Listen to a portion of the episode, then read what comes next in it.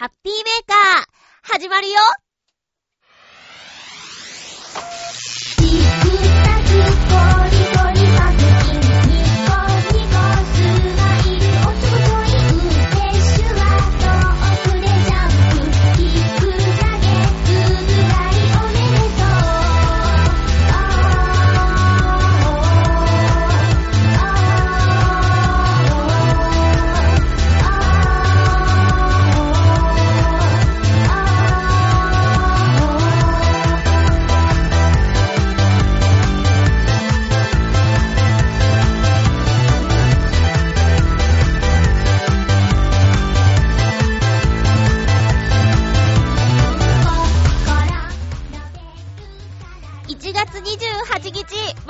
ハッピーメーカー。この番組は、ハッピーな時間を一緒に過ごしましょうというコンセプトのもと、ジョアヘヨ .com のサポートでお届けしております。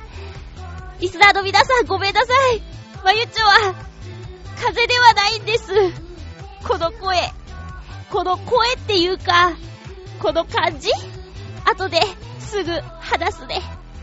今日も1時間よろしくお願いします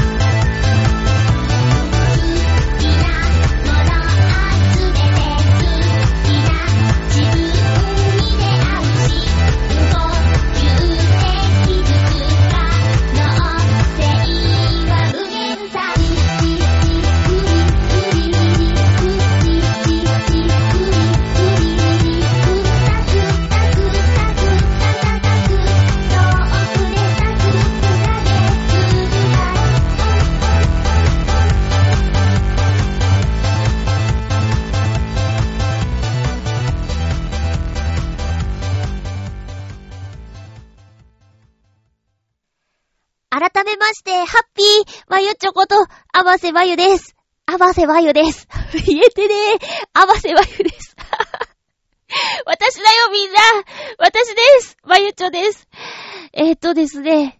なんでこんなことになっているかと言いますと、えー、実は今収録しているのは月曜日なんですが、月曜日、えー、ぐると浦安のナレーションのお仕事を終えまして、私の今ハマっている焼き芋を買いまして、みかんと焼き芋を買いまして、えー、とですね、近所の耳鼻咽喉科に行ったんですよ。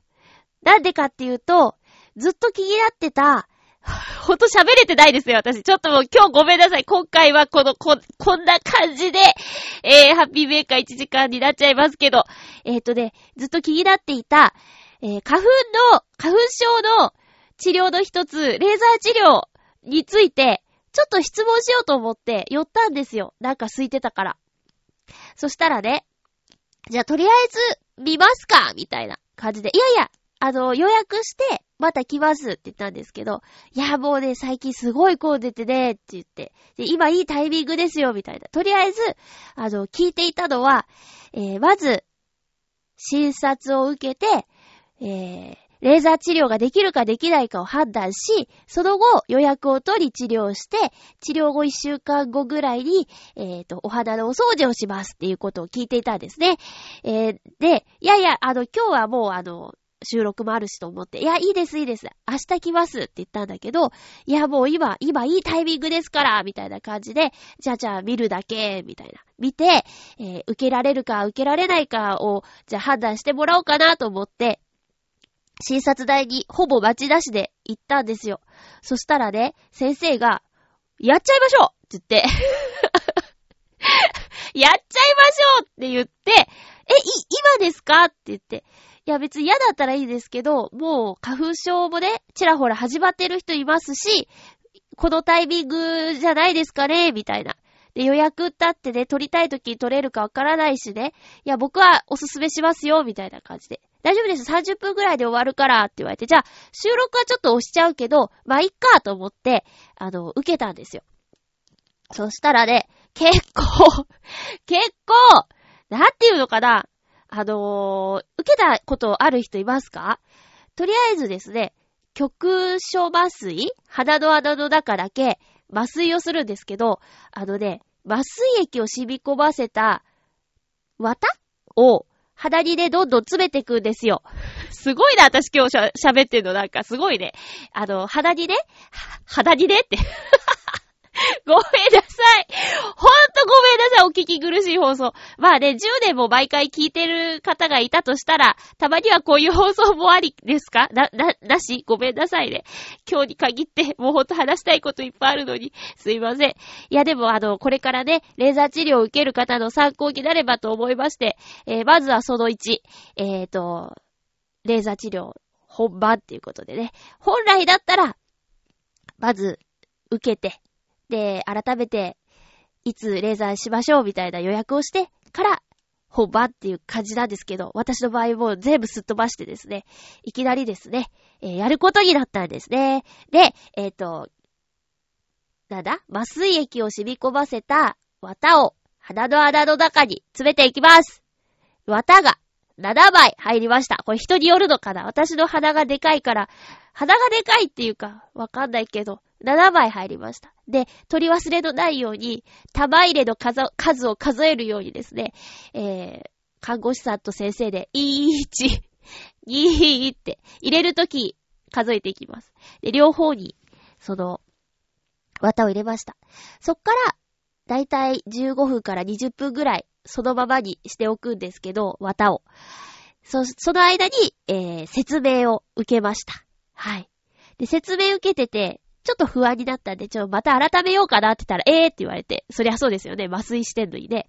まあ、じゃあやりますって言ったんだけど、その、えーって言ったのは、えっと、レーザー治療してから2、3日は、ちょっと鼻が詰まった感じになりますよって言われたんですよ。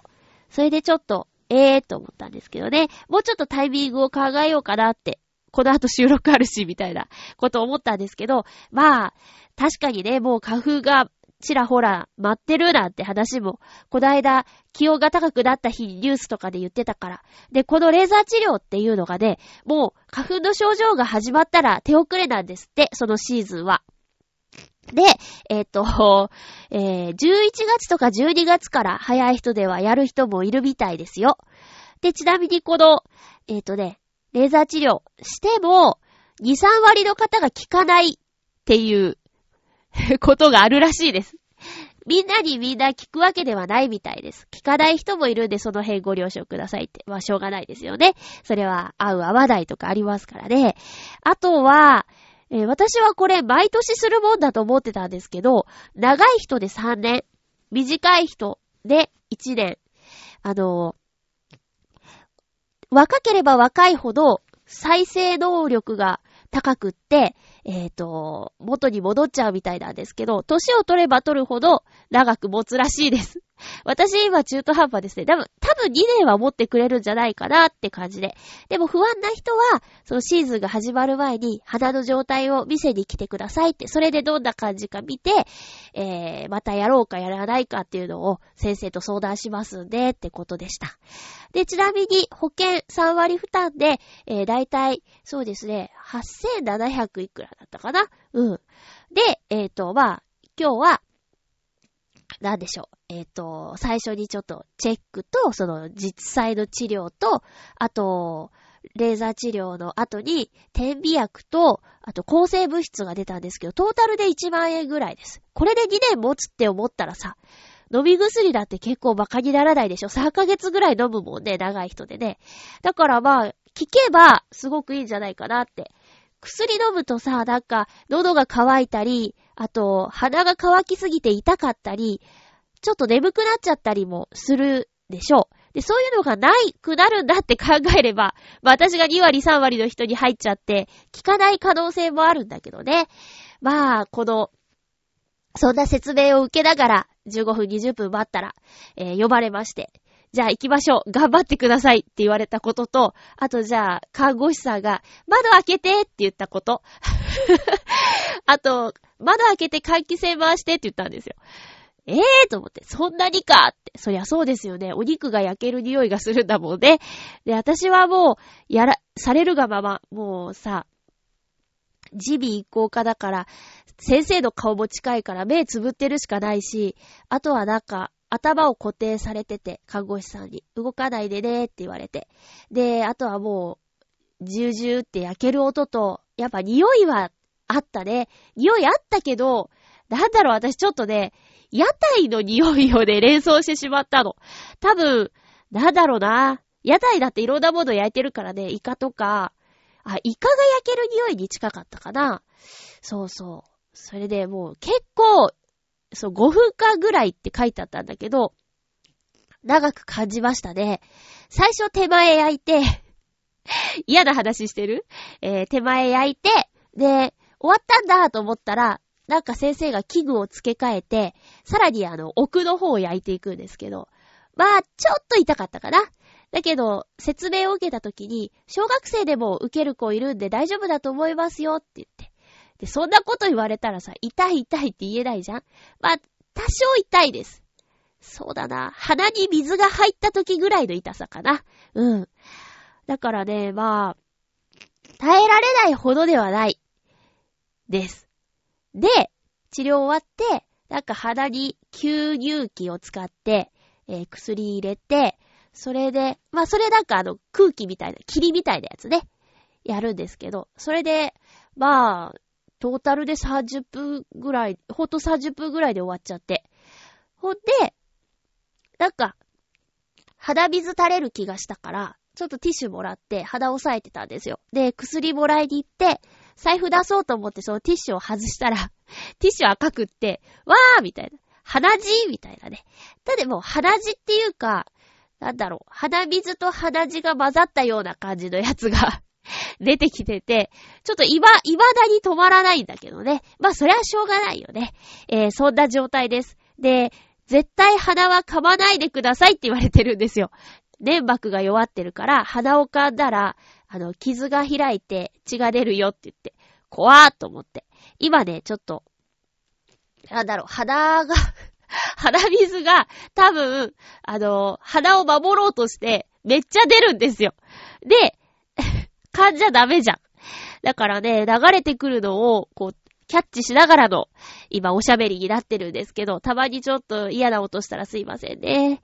という、今日やるつもりなかったんですけど、まあ、こういうのは早い方がいいから、タイミングとね、勢いってのは何にしても大事なんですよ。あの、ね、営業でもそうですし、ナレタースクールで言われてました。営業もね、勢い、あとタイミング。結婚もそうですよ。結婚も勢いとタイミングです。あの、レーザー治療もそうです。勢いとタイミングです。ああ、ほんと聞き苦しいよね。ごめんね。で、まだね、効果のほどはわからないですよ。花粉シーズンもまだ本格的ではないし、今のところ私まだ、やりたてで、一週間後ぐらいに様子見せに行ってって、そっからだと思うんでね。あー、あの、だからまあ、経過報告はしていこうと思います。えー、という感じで、今日やるつもりじゃなかったのに、こんなことになりました。と、下駄、何個ぐらいですかね、ずっこさん。びっくりたまげたな話でした。いやいや、ほんとにね、いや、ほんとにね、喋れないよ。えー、花粉でお悩みの方、もうレーザー治療が始まって何年も経ってるから、だいぶ、あの、技術も落ち着いてきてると思います。興味のある方は、ぜひ。あの、私の経過報告、報告を待ってからだとちょっと遅くなってしまうかもしれないのでね、もう、あの、先生に相談して、どうでしょうかって、これもね、あの、私がやったっていう一つのきっかけ、それもタイミングだと思うので、えー、受けてみてください。え、そんな感じです。ということで、今日は話したいことがいっぱいあるんですよ。とりあえずそうだな。そうですね。どうしようかな。テーマトークいきますか？はぁ、あ。もうね、肌地とか出したことないからちょっとビビっちゃうんだよね、こういうの。えー、っと、行きましょうハッピートークハッピートークは全然言うのしんどくなかったな。やっぱり、あいうえをかきくけこ、はひ、パピープーペポーとかま、マビムメ、あ、マビムメも言いにくいわ。マビムメも言いにくいっすね。では、ハッピートークのテーマトークいきますよ今日のテーマは、睡眠です。えーと、ハッピーデーブ、いただいておりますよ、ハッピーデーブ。フクロウの喫茶、ありがとうございます。バユッチョさん。バユッチョになっちゃった。バユッチョさん、皆様。皆様言いにくい。皆様になっちゃう。ハッピー、ハッピー。今回のテーマ、睡眠について。放送日からでは、先週の木曜日から39度の熱が出て、金曜日までの2日間、病院に行った以外はほとんど出ていました。なので、頭が回りません。笑い。そんなのにメールくれたの？ありがとう。睡眠の話としては、一応は、過ごした日がほぼ全く記憶に残らないくらいに睡眠をとって過ごした週末でした。ちなみに、インフルエンザではないそうです。それでは、ということでありがとうございます。へえ、そうなんだ。高熱が出て、この時期で、インフルエンザじゃないんだ。そっか。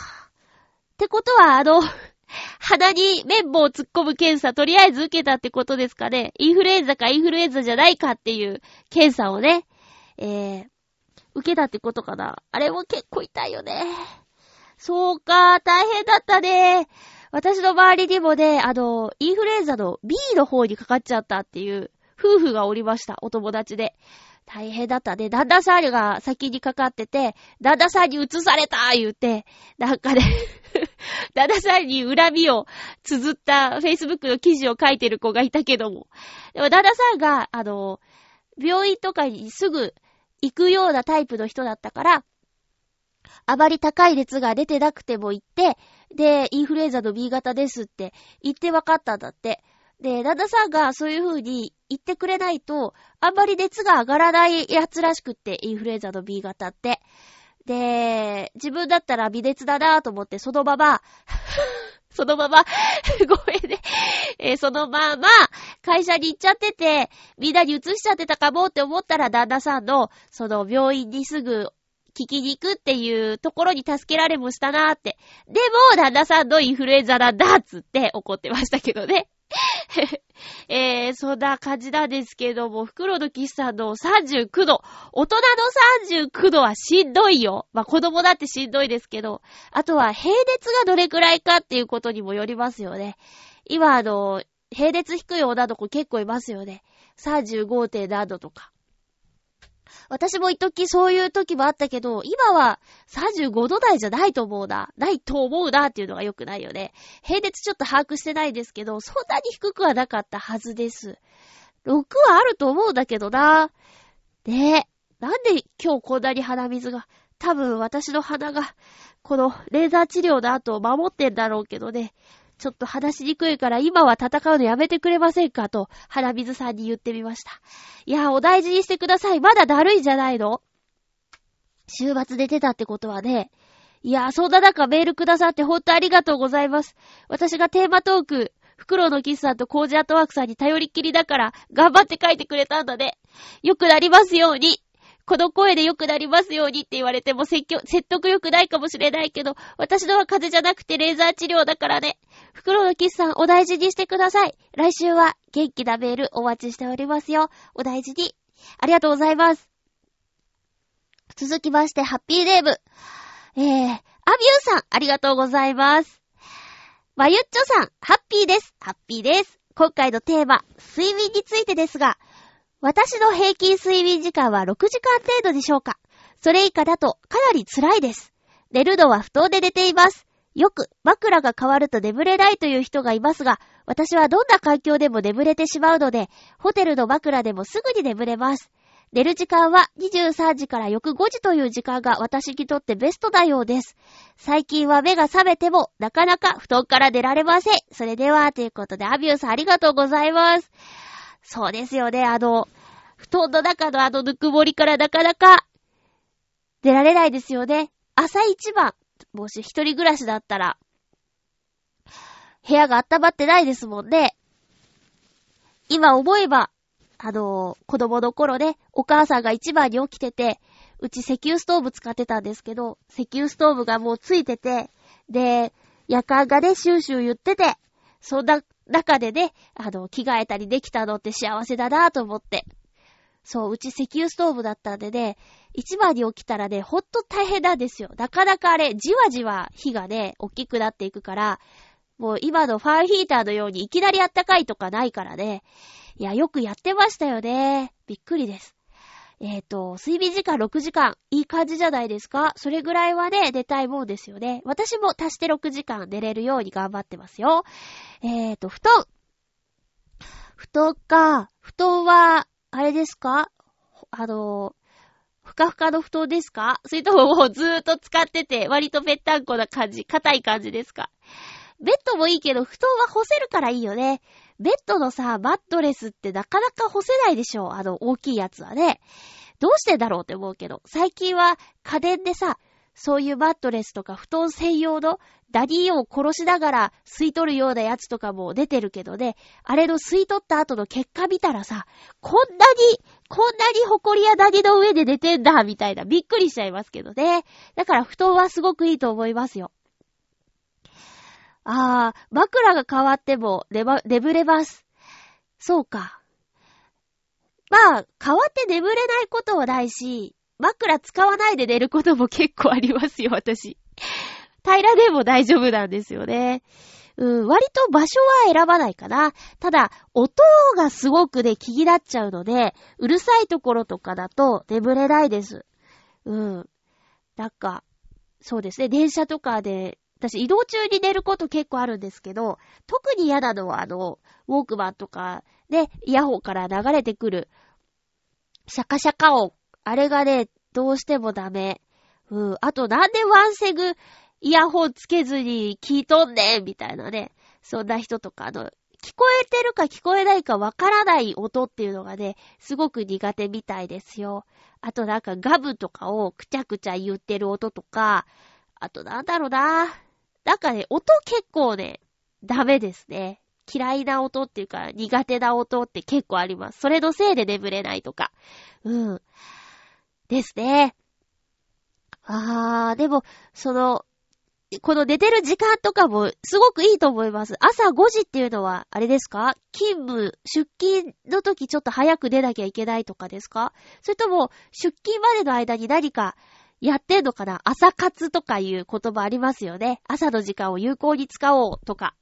で、あの、通勤時間がかかっちゃうっていう人はそれはそれで大変だけど、まあ、早起き早寝早起き。まだ日付が変わる前に寝てるっていうところがすごく好感持てます。この間ね、ゲストに来ためぐみさんやみっちるさん、3時4時とかに寝るって言ってたもんね。まあ、私は人のこと言えないですけど、その、ちょうど23時ぐらいから出発してますからね。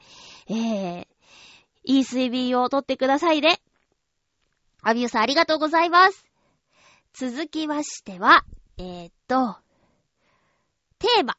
ハッピーデーブ、コージーアットワークさん、ありがとうございます。バユッチョハッピー、ハッピー？最近は夜、冷え込みますね。はい。私は寝つきがいいので、寒いまま寝てしまうと凍死してしまいます。気をつけて。また、寝相が悪くて360度回って朝は元の位置に戻ったり、布団を投げ出したりします。ええー、そのため、この季節は布団の下に寝袋を入れ、この中に入って寝ます。お考えたね。寝袋は気温2度までに対応しているので、暖房を一切入れなくても暖かいし、隙間風も入りません。これでも寒く感じたら、必殺、猫アンカーを導入します。しかしこの猫アンカ、自分が十分に温まると、布団の外へ出て行ってしまい、氷のように冷えて戻ってくるので要注意です。では、ということでありがとうございます。寝つき良すぎるでしょ寒くて目覚めるとか、ないの？危ないよぐるっと回、本当にぐるっと回ってんのかな？なんかすごいね、アグレッシブっていうか、アクティブ。アクティブ？違うな。アクロバティックだ。間違えちゃった。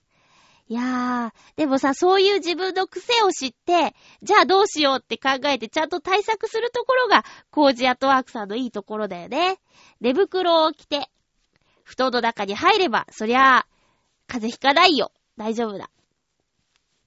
私も今ね、あの、寝相は割といい方なんですよ。なんか、寝返りも打ってんのか打ってないのかなっていうぐらい、ああ、でもわかんない。もしかしたら360度回ってんのかもしれないけど、えー、とにかくそうですね。今私、ヨシオンさんにおすすめしてもらったキル毛布にハマっていて、もう起きてる時も着てるし、寝る時も、いつもは布団、毛布ってかけてたんですけど、この冬はもう毛布使わないで、キル毛布をそのまま着たまま、布団の中に入ってます。そう。そしたら、なんか、布団ずれないしね。いいんだよ。そう。布団がなくて風邪ひくとかそういうこともないしね。えー。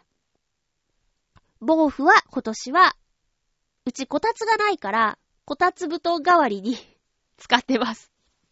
そんな感じです。だから、多分、見た目は似たような格好で寝てると思います。なんか着て。なんか着て布団かけて寝てますね。猫あんかな？これだ。ヨシオさんもいたじらで言ってたよ。猫あったかいって。そう。そうか。出てってまた冷たくなって戻ってくるんだ。その時しんどいね。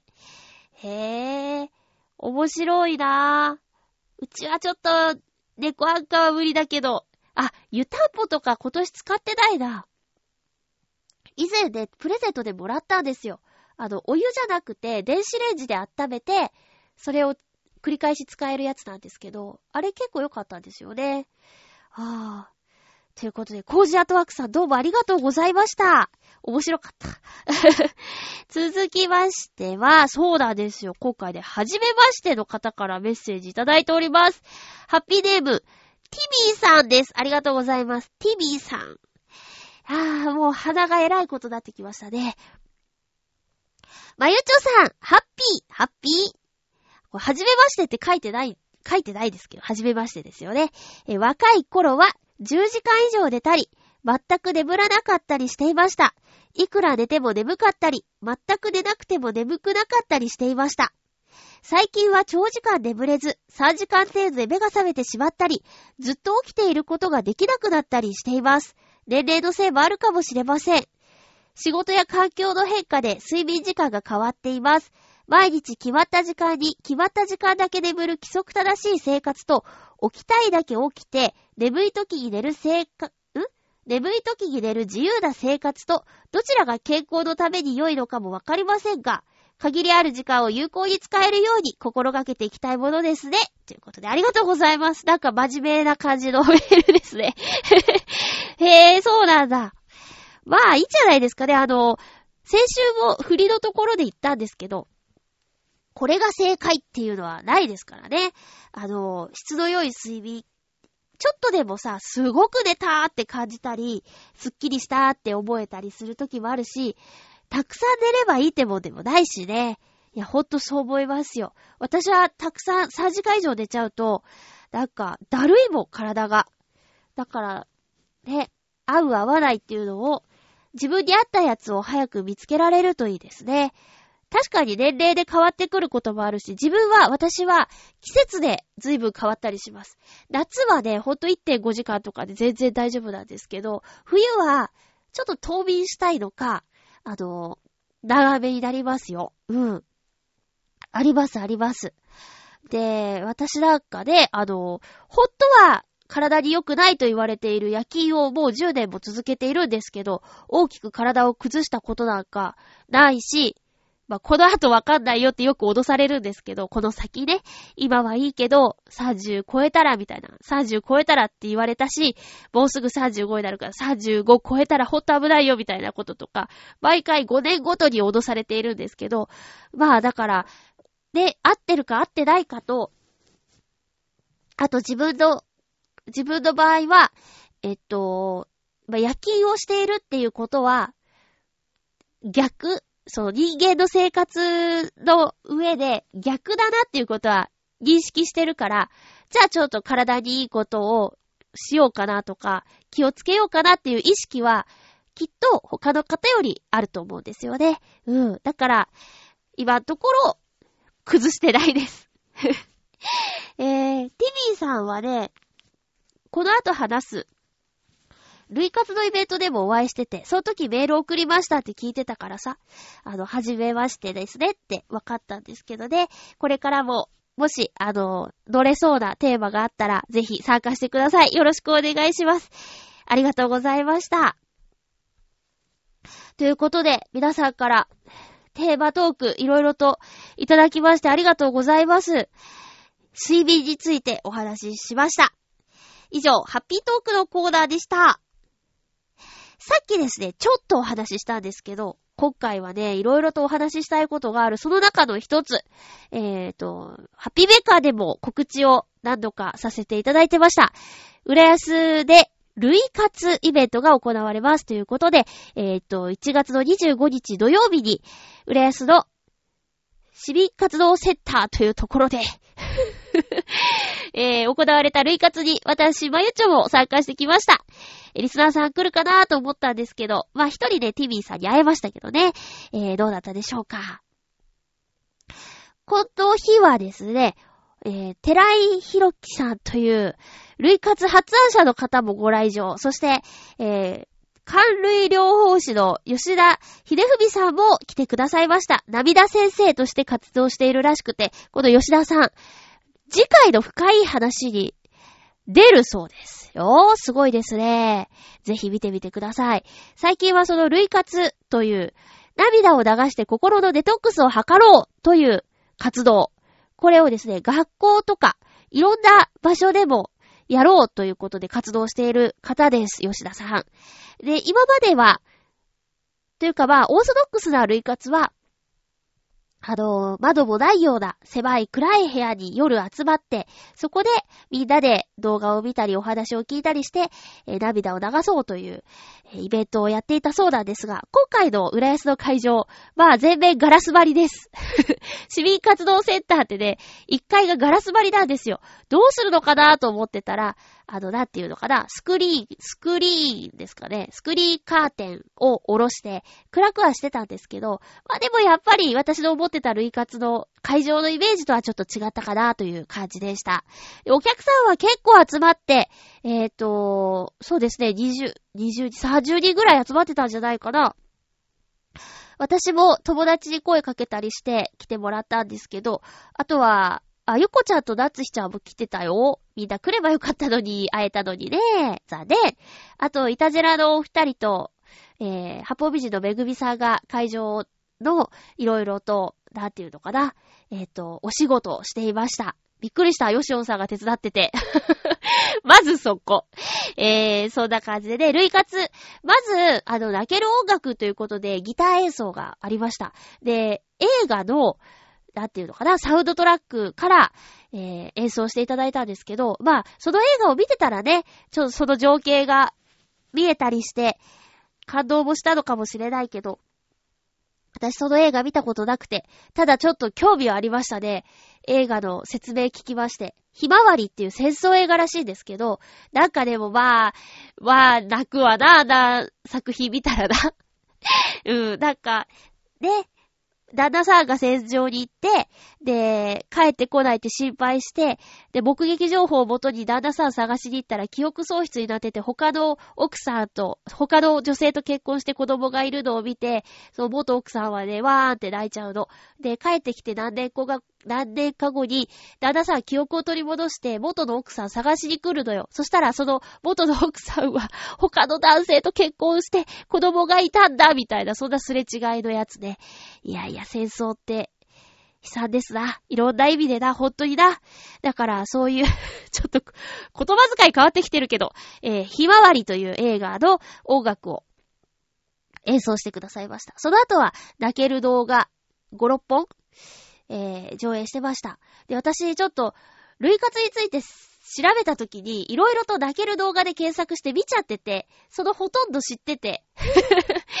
あとは、ただ、なんですかね、席が後ろすぎて、あの、字幕が見えないとか、あとちょっと機材のトラブルで動画が止まるとか、まあ、いろいろと修正点はあるかなっていうことと、あとは、私、映画でもお芝居でもそうなんですけど、隣の人がわーって泣いてたら、ちょっと冷めちゃうみたいな。隣の人が泣いてると泣けなくなっちゃうっていうのがあって、まあ私の場合は、家で一人で泣いた方が集中できていいかなーっていうのは、今回類活に参加してみて思いました。で、涙先生によると、まあ、涙を流す方法はいろいろあって、大勢で、こう、涙を誘い合うっていうのもあるし、一人で涙を流すっていうのもあるし、どっちでもいいですよって。とにかく泣くことは心のデトックスにつながるんですよっていうことをおっしゃってたんで、あのー、皆さんもね、もし、類活興味があるけど、そんなの近くでやってないよっていう方とかは、えー、泣ける動画で検索すれば色々と出てくると思います。ちょっと、まあそうですね、泣かせにかかってるんじゃねえかっていう、ちょっと斜めから見た意見もあるかもしれないけど、でも、涙は心のデトックスって言ってね、えー、スッキリするを感じてみたい方は、そういうのに頼ってみるのもいいんじゃないでしょうか。自分の中の思いで泣くよりも、誰かのエピソードに共感して泣く涙の方が、デトックスにはつながるらしいですよ。はい。えー、ということで、類活に参加してきたお話でした。会場にいらした皆さんどうもありがとうございました。えー、ぜひぜひ、またね、次回やるときは、一度体験してみるのはいいんじゃないでしょうか。えー、今回のね、反省点を活かしつつ、次回はもっとスムーズにできるんじゃないかなと思っております。えー、類活のお話でした。もう一個、えっ、ー、とね、チョアヘヨの新年会が同じ25日にありました。会場はサンルートプラザ東京の、えー、和食レストランで行いました。いやー、個室を取っていただいてね、あの、ワイワイやったんですけど、まあ、ワユチョ漢字やってて、お店選びは匠さんにお願いしたんですけどね。えー、漢字で大変ね。もう、去年も新年会の漢字やったんですけど、えー、去年今年と2回やったんで、来年誰か 別の方漢字やってくれないかなーなんて思ってるんですけど、いやでもね、漢字やってると、みんなのあのー、人間性がわかりますね いや、あのね、いいところしか言わないよ。芸人の皆さんはね、めっちゃいいです。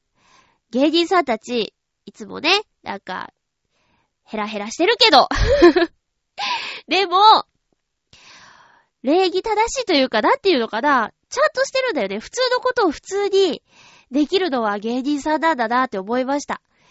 なんか、あと楽しませようっていうエンターテイメントの気持ちが私は大好きだなと思って、今回は、アキラ100%さん、中根さん、あと、馬王さん、大塚デモカさん、間違えた。もしかして大塚さん 名前変えたんだもん。ので、あの、4名が、みんなソニーの芸人さんですよ。R1 の予選とかで大変な中、えー、参加してくれたんですけど、あのー、なんていうの？お誘いメールの集合場所とかも忠実に来てくれたし、時間も守ってくれるし、あと、お誘いメール送った返事ちゃんとくれたのは芸人さんたちだったね。いや、すごいよかった。あのね、確かに彼らの番組は、ちょっとね、あの、押しもネタの方が激しいこともありますけど。まあでも、これはちょっと営業妨害になるか。いい人いい人って言ってたらね。いや、だけどほんとね、芸人さんの世界って上下関係とかが厳しいのかなっていうのもそういうのを見て思いました。だから礼儀とか、そのマナーとかルールとか、そういうのしっかりしてんのかなって思いました。あの、うん、すごく、なんか、家事やってて嬉しいなと思う出来事だった。です。で、本番はね、本番は、あ、結局、そうですね、来れなかったのが、えー、ひとびプロと、ミッチェルさんと、石川不良さんだったんだけど、まあ、皆さんお仕事で忙しいということで来れなかったんだけどね。で、合計で16名参加して、結構大所帯でしょ？それであとプラス3人で全部で、で、19名になるんだなーって。最初始めた時はもっと少なかったから、チョアヘオも、もうね、丸4年で大きくなったなーって感じなんですけどね。それも一重にリスナーの皆さんのおかげですよ。聞いてくださる方がいなかったら、ラジオなんてね、やっててもねって感じですもんね。いや、ありがとうございます。皆さんにも支えられて、えー、チョアヘオ .com、4年半ぐらいになりますね。えー、今回、新年会、こんなにたくさんの人が集まることはもう、えー、あまりないということで、寄せ書き色紙、リスナープレゼントで作りました。えー、こちらをですね、チョアヘヨのプレゼント応募ページからですね、えー、送ってください。締め切りいつって言ってたかなまだ、まだあると思うから、興味のある方は、早めにプレゼント応募ページの方を覗いていただいて、応募してください。全部で3枚あります。で、16名、その日参加してた16名のみんなのサインがありますので、えー、欲しい方。すごくレアですよ。ミュージシャンいるし、芸人さんいるし、声優さんいるし、えー、劇団の方いるし、ねサラリーマンもいるし、アルバイトの人もいるし、女優さんもいるし、ナレーターもいるし、ナレーター私ね。うん。ということで皆さん、えー、プレゼント応募のページにぜひアクセスしてみてください。締め切り5名今ちょっと忘れちゃった。あの、そこに書いてあると思うんで。というか、まあ、早めに、えー、応募してくださいね。よろしくお願いします。もし一言書くところがあったとしたら、あの、ハッピーメーカーのリスナーですって書いてくださいね。よろしくお願いします。えー、チョアヘヨの新年会楽しかったです。実は1年ぶりに会ったんですよ、皆さんには。全員はね。ちょこちょこ会ってる人はいるけど。うん。いやいや、面白かったよ。おしゃべり好きが16人も集まったらほんとうるさくて。いい意味でね。で、私いっぱいいるとね、聞き役になっちゃうんだよな。そうだ、新年会でした。皆さんも新年会とか今バンバンやってるんじゃないですか？飛びすぎには注意してくださいね。さて、お便りご紹介したいと思います。すごくお久しぶりな方からお便りいただいて嬉しいな。ハッピーネーム、281028さんです。うわぁ、この名前呼ぶの久しぶり。ありがとうございます。まゆっちょ、お久しハッピー、お久しハッピー、281028です。どうも、ずいぶんとご無沙汰してしまっています。いえいえ、ありがとう。先にツイッターでお知らせ、お伝えしましたけども、先週の放送分を久しぶりにしっかりと聞きました。そしたら何やら、まゆっちょがまた声のお芝居の機会を得るかもしれないとのお話がゴニョゴニョと笑い。私はまゆっちょの声のお芝居がやはり好きなので、ほう、驚くとともになんだかとても嬉しく感じました。その機会についての具体的なお話はまだまだできないようですけれども、いつかまたまゆっちょの声のお芝居を聞くことができたらと願っています。寒くて乾燥する、喉にも負担のかかる季節ですが、体調を崩したりしないように気をつけて、これからも頑張ってくださいね。281028よりということでありがとうございます。だっと優しい言葉でしょう。そう、ツイッターでね、先週ね、ちょっといろいろありまして、あの、まあ、そうですね。どこで何があるかわからないということを実感したこの2週間余りでございました。まあ、ざっくりは話したかな。ある方のお店がオープンしたということで、開店お祝いにちょっとお土産持って行ったんですよ。そしたら、その時のことを Facebook の記事にあげたら、リアクションしてくださった方がいて、で、その方と、そのお店のオーナーさんが、だ、だか、元上司と部下だったらしく、ととととお話が進み、その、ひょんなコメントをつけてくださった方が実は、えー、とあるところの偉い方で、その方と会うことになって、打ったら勝ったらみたいな話だったんですけど、まあ最終的にはですね、あの、大変申し訳ないのですが、私には、今の私には、荷が重すぎるということで。本当に。いやいや、あのね、もうほんとね、ほんとね、あのね、この声の仕事を目指して声優になりたいとか、ナレーターさんになりたいと思ってらっしゃる方、もしかしたらこの番組聞いてると思います。聞いてると思います。もうね、あの、難しいですよ。私は、私、まゆっちょは、もう、言いません。あの、一本で、声の仕事だけで食ってこうだなって言いません。思いません。できません。うん。それは、諦めとかじゃなくて、なんか、私はそれがいいんです。うん。私は声の仕事一本でっていうのは、私にはできません。そう。それはね、なんていうのかな。例えば今私レギュラー結構いただいてますよ。ナレーションのお仕事。まあ、結構って言っても自分の中で結構4本、5本ぐらい。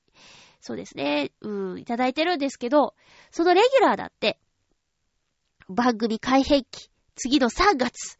全部終わるかもしれないじゃん。一気に。今5本あっても。そしたらどうするよっていうことですよ。そうなった時には、もう、暮らしを支えてくれるのは、アルバイトですよ。夜勤のお仕事です。いや、もうほんと夢のないこと言ってるかもしれないけど、夢を支えるためには安定も必要だと、私は思うのですよ。いや、もしね、生活を支えてくれる方がいたら別ですよ。でも、まゆっちょは一人身なんですよ。で、そう。いくら有名な作品に出てたからって、その番組が終わってしまったら、何が原因で終わるかもわからないんですよ。いろんな、いろんなことがあるでしょそ、タレントさんが何かやってしまったとか。ねえ、なんかあるじゃない。だからね、そうですね。私は、私が一番いいバランスで好きな仕事をできていてとても幸せです。ただいただいた仕事はしっかりと心を込めて力いっぱいやらせていただいていますよ。声のお芝居、私の声のお芝居が好きと言ってくれて、すごくありがたいです。私も今回のしお仕事というかまあ、面接を受けるにあたって、今回は声優眉帳を必要だと言ってくださったんで、あの、過去の作品とか見返しました。なんか、10年前ですからね、DVD なんか。なんかね、いやでもそれを好きだって言ってくださる方がいて、本当に嬉しいです。で、あー、281028さんは聞いてくれてるかな？あの、ボイスドラマをやったんですよ。今度ちょっとブログにリンク貼り直しますね。多分過去にはつけたと思うんですけど。私、あの時で結構楽しかったんですよね。だからまあ、大きな作品はもう、もうそりゃあだってフリーでやろうだなんて、おこがましいですよ。私、そんなこと言ったら。だから、なんか、そういうね、お芝居をする機会があったら、それは作っていきたいなと思っています。だから、今回は、まあ、とにかくすごい人には会えたの。すごい会社に入って、すごい人に会って、すごい人とご飯を食べた。緊張の中食べたから、全然美味しくなかったけど、いや、美味しかったけど、きっともっと美味しいはずなのよ。だけど緊張してたから、なんか食べてるのか食べてないのか、ふわふわしたわからない気持ちで食べてた。うん。そんな経験、あとその、会ってくれた偉い方が、ものすごくいい方で、で、実は、ちょっといきさつを話してね、私の気持ちを伝えたところ、あの、応援してますって言ってくださって。だから、その出会いはね、すごく良かったなって思うんですけどね。うん。実際、その仕事には繋がらなかったけども、私は十分です。えー、今回のいろいろで、えー、私の声を好きだと言ってくださった方が二人もいて、嬉しいなと思いました。だからまあ今はね、どんな形でも、あのー、やろうと思えば何でもできる時代ですよ。だから、自分のできる範囲で、自分が幸せだなと思える範囲で、誰かが幸せに思ってくれるような仕事ができたらなってうん、思ってやっております。なので、ちょっと、だから、期待させてしまった方には申し訳なかったけど、私は自分で、あの、納得して自分で終わらせてしまいました。そういう人なんですよ。だから、今の私こうなんだね。えー、ということで、281028さん、懲りずに、懲りずに、ハッピーメーカー聞いてくださいね。あの、ビッグタイトルには出ないですけども、私は細々と頑張っておりますので、よろしくお願いいたします。えー、続きまして。あ、あったかな？あ、コージアトワークさん、普通歌ありがとうございます。まゆっちょハッピー、ハッピー？何やら、今年は声の仕事に新展開がありそうですね。あ、今ちょっと今喋ってたんだけどね。というわけで、リスナーが寄ってたかって、まゆっちょを鍛えまくる新コーナーはいかがでしょうか？嫌がるまゆっちょに無理やり短い台本を送りつけ、一人芝居をさせるという内容です。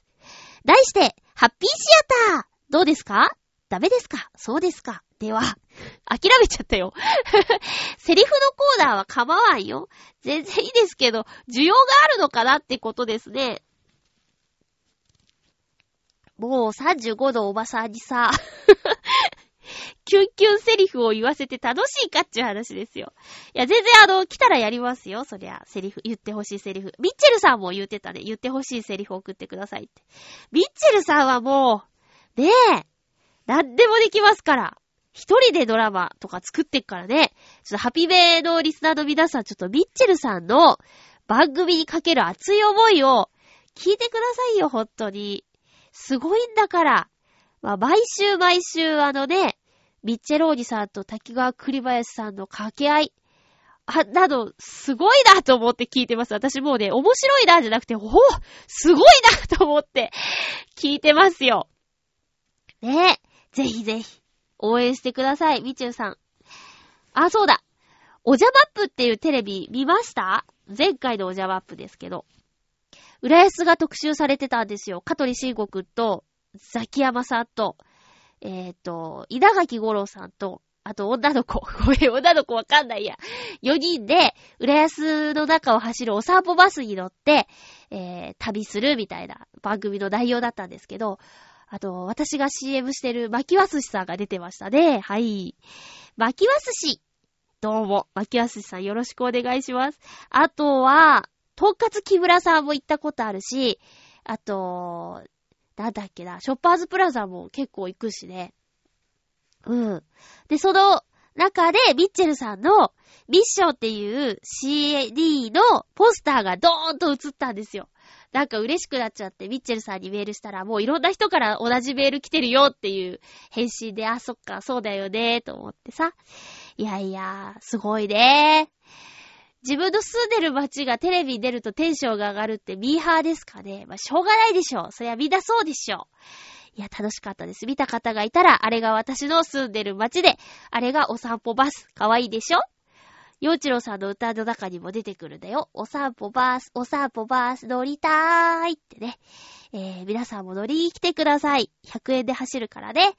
えー、ということで、お便り全部紹介できたから、まゆちょバカなのかな？あの、曲流せばいいじゃんね、途中。なんで今日もずっと喋ってんだ？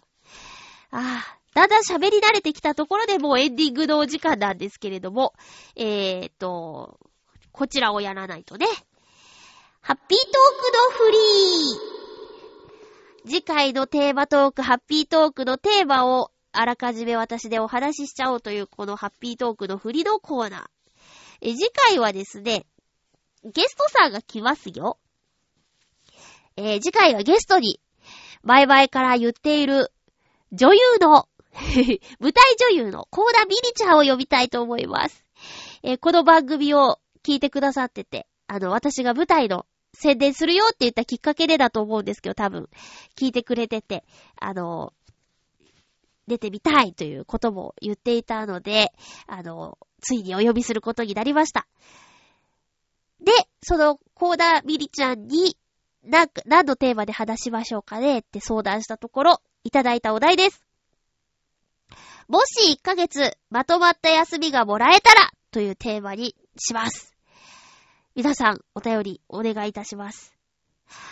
もし、私が1ヶ月まとまった休みがもらえたら、これね、焦ります。1ヶ月仕事ないのって、焦るだろう。いやー、まずそれ思っちゃった。これひでくれた回答だね。